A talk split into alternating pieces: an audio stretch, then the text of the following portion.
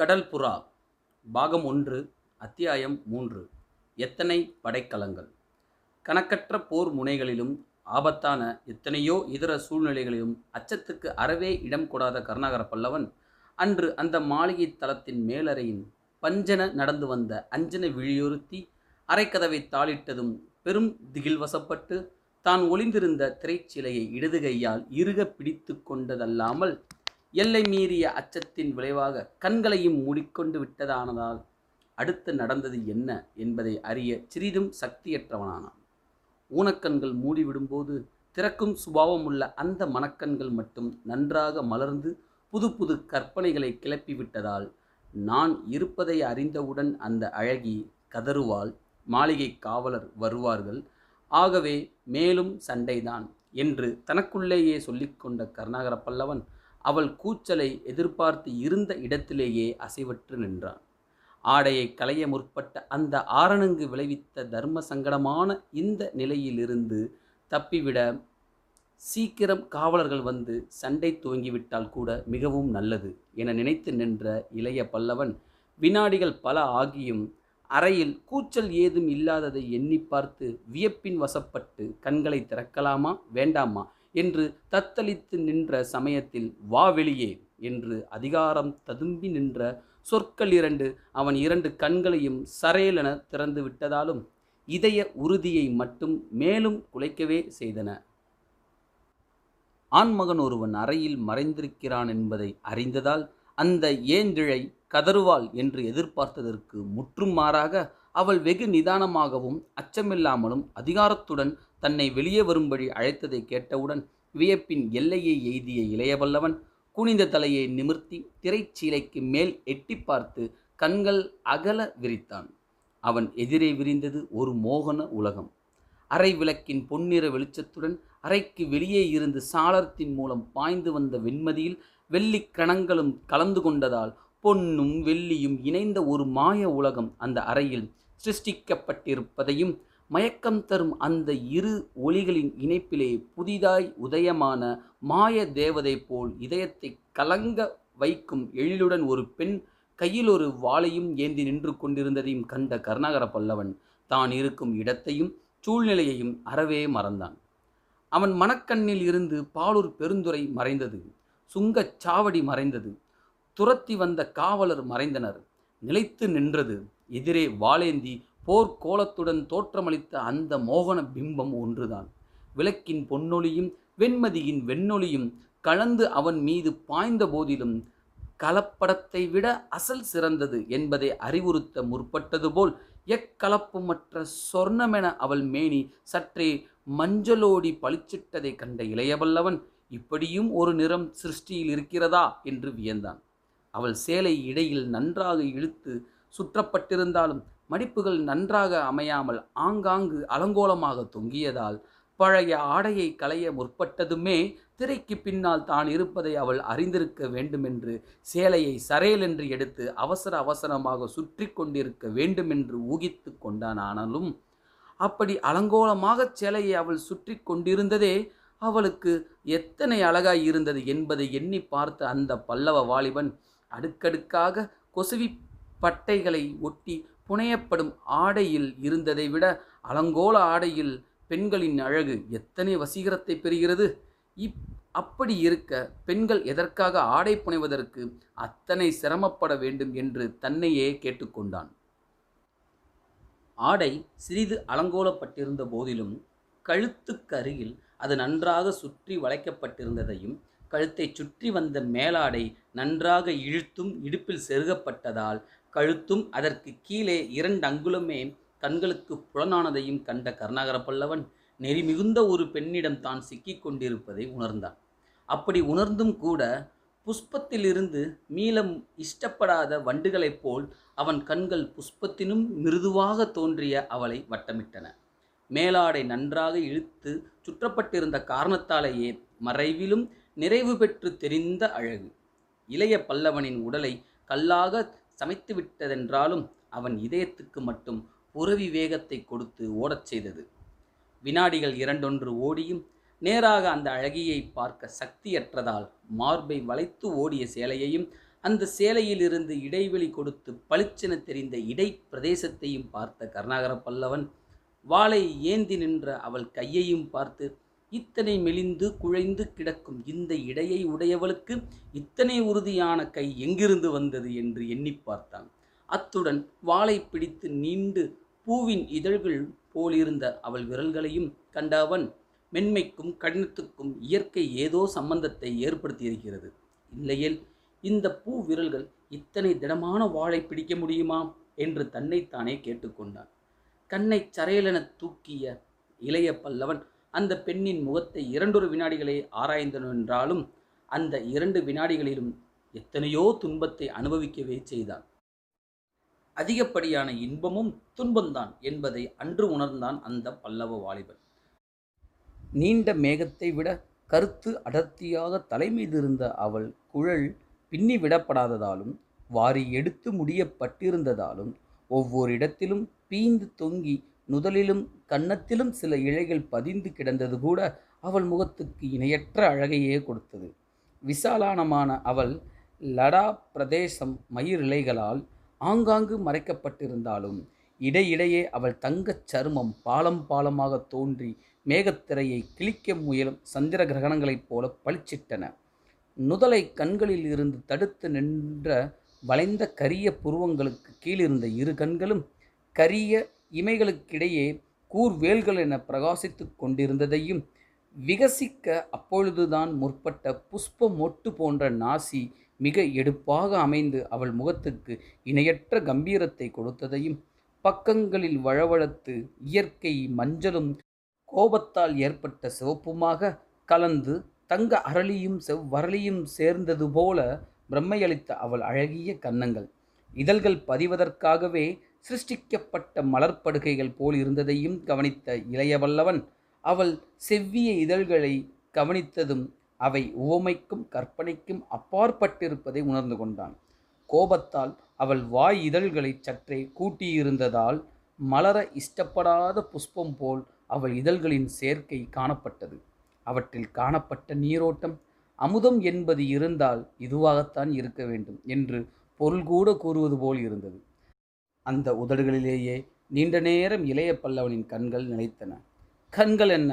அவன் இதயமும் அந்த கனி இதழ்களை விட்டு அகல இஷ்டப்படாதது போலவும் அந்த இதழ்களிடம் ஓடிவிட ஆசைப்படுவது போலவும் வேகமாக ஆடிக்கொண்டிருந்தது. இப்படி எண்ணங்களும் இதயமும் ஒருங்கே மயங்க மலைத்து நின்று திரைச்சீலைக்கு மேலிருந்த கண்களால் எதிரே இருந்த மோகன பிம்பத்தை எடை போட்டு கொண்டிருந்த இளையபல்லவன் வா வெளியே என்று இரண்டாம் முறை எழுந்த அதிகார குரலின் காரணமாக கன உலகத்தில் இருந்து நனவுலகத்துக்கு வந்தவன். மெல்ல சமாளித்து கொண்டு இடதுகை பற்றிய சீலையை விடுத்து திரை மறைவிலிருந்து வெளியே வந்தான். வலது கையில் வாளை உருவி பிடித்த வண்ணம் வந்த அந்த வாலிபனை அந்த ஏந்திழையும் எவ்வித படபடப்பும் இன்றி ஆராய்ந்தாள். ஆடவன் ஒருவன் தனது அறையில் ஒளிந்து கொண்டிருக்கான் என்பதையும் அறிந்தும் கூச்சல் போடாமலும் அந்த அறையில் இருந்த ஒரு வாளை உருவி பிடித்து கொண்டு தன்னை மிரட்டி வெளியில் அவள் அழைத்ததையும் கண்ட கருணாகர பல்லவன் அச்சத்தை சொப்பனத்திலும் காணாத வீராங்கனை ஒருத்தியிடம் தான் சிக்கிக் கொண்டிருப்பதை உணர்ந்தான். அப்பொழுதுதான் அந்த அறையைச் சுற்றி கவனித்த இளையபல்லவன் சுவர்களில் பல இடங்களில் பல விதமான வாள்கள் தொங்கிக் கொண்டிருப்பதை பார்த்த நன்றி. அந்த பெண் வாளை பிடித்து கொண்டிருந்த முறையையும் பார்த்து அவளுக்கு ஓரளவு வாள் பயிற்சி இருக்க வேண்டுமென்றும் ஊகித்து கொண்டான். அறையைச் சுற்றி அவன் கண்கள் சுழன்றதையும் தன் கை வாளின் மீது அவை கடைசியாக நிலைத்ததையும் கவனித்த அந்த அழகி அவன் உள்ளத்தே ஓடிய எண்ணங்களை புரிந்து கொண்டவள் போல் ஆம் எனக்கு வாளை பிடிக்கத் தெரியும். அவசியமானால் சுழற்றவும் முடியும். ஆகவே உன் கையிலுள்ள வாளை கீழே எரிந்துவிடு எதிர்ப்பு பயனளிக்காது என்றால் திடமான குரலில். அவள் பேச்சும் பேச்சில் கண்ட துணிவும் கருணாகர பல்லவனுக்கு மென்மேலும் பிரமிப்பை அளித்தாலும் அவள் சொற்படி வாளை கீழே எரிய இஷ்டப்படாமல் மன்னிக்க வேண்டும். இந்த வாள் என் ஆயுள் துணைவன். பல வருடங்களாக நாங்கள் இணை பிரியாது இருக்கிறோம். ஆகவே இப்பொழுது இதை புறக்கணிப்பதற்கில்லை. தவிர என்று பதில் சொல்ல முயன்று மென்று விழுங்கி இழுத்தான் அவள் வண்டு விழிகள் வியப்பினால் மலர்ந்தன. தவிர ம் சொல் மேலே என்று மலர் அதரங்கள் உத்தரவிட்டன. அவள் அஞ்சன விழிகளை ஒருமுறை கருணாகர பல்லவனின் விழிகள் நன்றாக ஏறெடுத்து பார்த்தன. வீரர்கள் தோல்வியுறும்போதுதான் வாளை கீழே எறிவார்கள் என்று சுட்டிக்காட்டினான் துணிவுடன். அவள் இதழ்கள் இகழ்ச்சியால் சற்றே மடிந்தன. அப்படி அவை கடைசியில் மடிந்ததால் கன்னங்களில் விழுந்த குழிகளும் அவளுக்கு புதுவிதமான அழகை அளித்ததை கருணாகர பல்லவன் கவனித்தான். அவன் தன்னை பல இடங்களிலும் கவனிப்பதைக் கண்டதால் மிகுந்த சங்கடமும் சீற்றமும் அடைந்த அந்த அழகி நீ ஆண்மகனாததால் என்னிடம் தோற்க மாட்டாய். சற்று விளையாடி பார்க்கலாம் என்று மனப்பால் குடிக்கிறாயா என்று இகழ்ச்சியும் கோபமும் தொனித்த குரலில் வினவினாள். கருணாகர பல்லவன் இளநகை புரிந்தான். அப்படி நான் நிச்சயமாக சொல்லலையே. எதை நிச்சயமாக சொல்லவில்லை? மீண்டும் சீற்றத்துடன் எழுந்தது அவள் கேள்வி. உங்களிடம் தோற்க மாட்டேன் என்பதை. பெண் என்பதால் என்னை பார்த்து நகைக்கிறாயா? இல்லை இல்லை. நகைப்புக்கு இடமில்லை. வேறெதற்கு இடம் இருக்கிறது பிர- பிரமிப்பிற்கு. அந்த வாலிப வீரன் தன் அழகை பற்றி குறிப்பிடுகிறான் என்பதை சந்தேகமற உணர்ந்து கொண்ட அந்த பெண் ஒரு வினாடி தன் கார் பெருவிழலால் நிலத்தை கீறி இடையை சிறிது நெளித்து சற்றே சங்கடப்பட்டாலும் அடுத்த வினாடி அதை உதறிவிட்டு நீ சீக்கிரம் அந்த வாளை கீழே எரியாவிட்டால் உன் பிரமிப்பு இன்னும் அதிகமாகும் என்று கூறிவிட்டு கோபம் துளிர்ந்த புன் முறுவலொன்றையும் உதடுகளில் படரவிட்டாள். இப்பொழுதிருப்பதை விட அதிக பிரமிப்பு எப்படி ஏற்பட முடியும் என்று விஷமத்துடன் வினவினான் கருணாகர பல்லவன். ஏற்பட வழி இருக்கிறது என்றால் அவளும் இகழ்ச்சியுடன். என்ன வழி? பதிலுக்கு இதோ பார் என்று கூறிய அந்த பெண் என்ன செய்ய உத்தேசிக்கிறாள் என்பதை அவன் ஊகிக்கும் முன்பாகவே அவள் கை வாள் திடீரென சுழன்று இளைய பல்லவனது வாளை மின்னல் வேகத்தில் விற்றென்று ஒருமுறை சுழற்றிவிட திக் பிரம்மை அடைந்த அந்த வீரன் எல்லையில்லா பிரமிப்புடன் அந்த பெண்ணை கூர்ந்து நோக்கினான். இன்னும் ஒரு வினாடி தான் அசந்திருந்தால் அவள் வாள் சுழன்ற வேகத்தில் தன் வாள் அந்த அறையின் மூளைக்குச் சென்றிருக்கும் என்பதை உணர்ந்து கொண்ட அந்த பல்லவ வீரன் இத்தனை லாகவமாக வாளை சுழற்றக்கூடிய பெண்கள் இந்த நாட்டில் இருக்கிறார்களா என்று எண்ணி பார்த்து மித மிஞ்சிய வியப்புக்கு உள்ளாகி அந்த வியப்பின் குறிகள் முகமெங்கும் படரவும் நின்றான். பிரமிப்புக்கு உள்ளானது மட் அவன் மட்டுமல்ல அந்த பெண்ணின் கண்களும் பிரமிப்பை கொட்டின. அதையும் கருணாகர பல்லவன் கவனிக்கத்தான் செய்தான். ஆனால் அவள் பிரமிப்படைய வேண்டிய காரணம் என்ன என்பதை புரிந்து கொள்ள முடியாததால் கேட்டாள் நீங்கள் என்ன அதிசயத்தை கண்டுவிட்டீர்கள் என்று? இதுவரை காணாத அதிசயத்தை இன்று கண்டேன் என்றாள் அவள். இதைச் சொன்ன அவள் குரலில் கோபமில்லை இகழ்ச்சியும் இல்லை வியப்பும் பிரமிப்புமே மிதமிஞ்சி ஒளிந்தன என்ன அப்பேற்பட்ட அதிசயம்? என்று மீண்டும் வினவினான் கருணாகர பல்லவன். என் வாள் சுழன்று எதிரியின் வாள் பறக்காதது இதுதான் முதல் தடவை என்றாள் அந்த அழகி. நான் எதிரியா? என்று கேட்டான் கருணாகர பல்லவன். இல்லையா? என்று பதிலுக்கு கேட்டாள் அந்த பெண். இல்லை அப்படியானால் கல்வனாகியிருக்க வேண்டும். கல்வனும் அல்ல. அப்படியானால் தமிழனா? இந்த கேள்வி மேலும் பிரமிப்பையே அளித்தது இளைய பல்லவனுக்கு.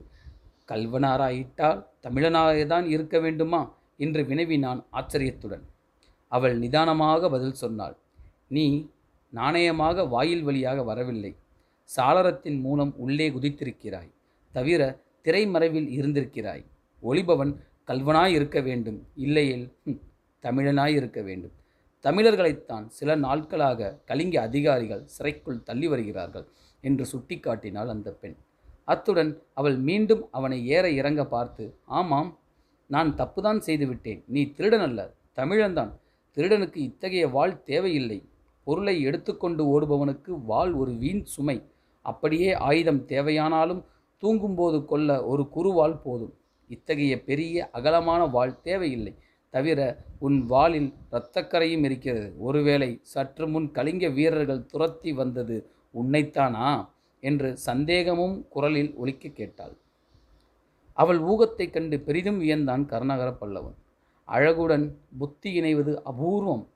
அத்தகைய அபூர்வம் இதோ இருக்கிறது என்று தனக்குள்ளேயே சொல்லிக்கொண்ட அந்த வாலிபன் அவள் கேட்டதற்கு பதில் சொல்ல முற்பட்டு ஆம் என்னை தான் துரத்தி வந்தார்கள் என்றான். துரத்தி வந்தார்கள்? சேதமும் பட்டிருக்கிறார்கள் என்றாள் அவள்.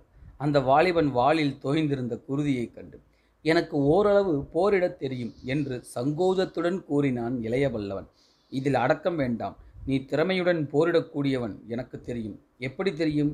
நான் வாள் சுழற்றிய முறை எங்கள் நாட்டின் தனி பயிற்சி. அதை உபயோகித்தால் எதிரி கையில் இருக்கும் வாள் உடனே பறக்க வேண்டும். ஆனால் உன் வாள் திடமாக நின்றுவிட்டது. இந்த முயற்சியில் நான் தோல்வி அடைவது இதுவே முதல் முறை. இன்னொரு முறை முயன்றால் கண்டிப்பாக வெற்றி அடைவேன். இளைய பல்லவன் நகைத்தான். என்னிடம் வால்போரில் வெற்றியடைய முடியாது பெண்ணே. ஆனால் வேல்போரில் வெற்றியடையலாம் என்று கூறவும் செய்தாள். வேல்போரா? ஏதும் புரியாமல் வினவிய அவள் விழிகள் இளைய பல்லவன் முகத்தில் நிலைத்தன. ஆம் பெண்ணே கருணாகர பல்லவனை வால்போரில் வென்றவர்கள் இதுவரை இல்லை. ஆனால் அதோ உன் முகத்தில் இருக்கும் அந்த கூர் வேல்கள் அவற்றின் சக்தி வேறு. உன்னிடம்தான் எத்தனை படைக்கலங்கள்? ஆர்க்கும் நூபுரங்கள் பேரி வெற்கன் வெம்புருவம் போர் வில் முரசு போல் ஒலிக்கும் காலாபரணம் வேல் கண்கள் போர் வில்லென வளைந்த புருவங்கள் எத்தனை போர் கருவிகள் இவற்றை வெற்றி கொள்ள என்னால் முடியாது. முடியவே முடியாது என்றான். அவன் சரச வார்த்தைகளை அவள் கவனிக்கவில்லை. உவமைகளின் இன்சொற்களை கவனிக்கவில்லை. அவள் காதில் ஒலித்ததெல்லாம் கருணாகர பல்லவன் என்ற இரண்டே சொற்கள்தான். எந்த கருணாகர பல்லவர்? இளைய பல்லவரா? என்று பிரமிப்புடன் கேட்டாள் அந்த அழகி. அவள் பிரமிக்க வேண்டிய காரணம் இளைய பல்லவனுக்கு புரியவில்லை. ஆம் என்று பதில் சொன்னான் குழப்பத்துடன். அவள் கேட்ட அடுத்த கேள்வி அவன் பிரமிப்பை உச்சநிலைக்கு கொண்டு போயிற்று. எந்த இளைய பல்லவர்? அனபாய சோழர் நண்பரா? ஆம். இதை கேட்டதும் மிகுந்த குழப்பத்துக்கு உள்ளான அவள் முகத்தில் அடக்கத்தின் சாயை அதிக வேகமாக படர்ந்தது. கண்கள் நிலத்தை நோக்க அடடா உங்களை இத்தனை நேரம் ஏக வசனத்தில் மரியாதையின்றி பேசிவிட்டேனே என்றாள் அவள். அவள் திடீர் மாற்றத்துக்கு அப்பொழுதும் காரணத்தை அறியாத கருணாகர பல்லவன் அதனால் பாதகமில்லை. என்னை உனக்கு எப்படி தெரியும் என்று கேட்டான். பார்த்ததில்லையே தவிர உங்களை நாடித்தானே இங்கு வந்திருக்கின்றோம் என்றாள் அவள்.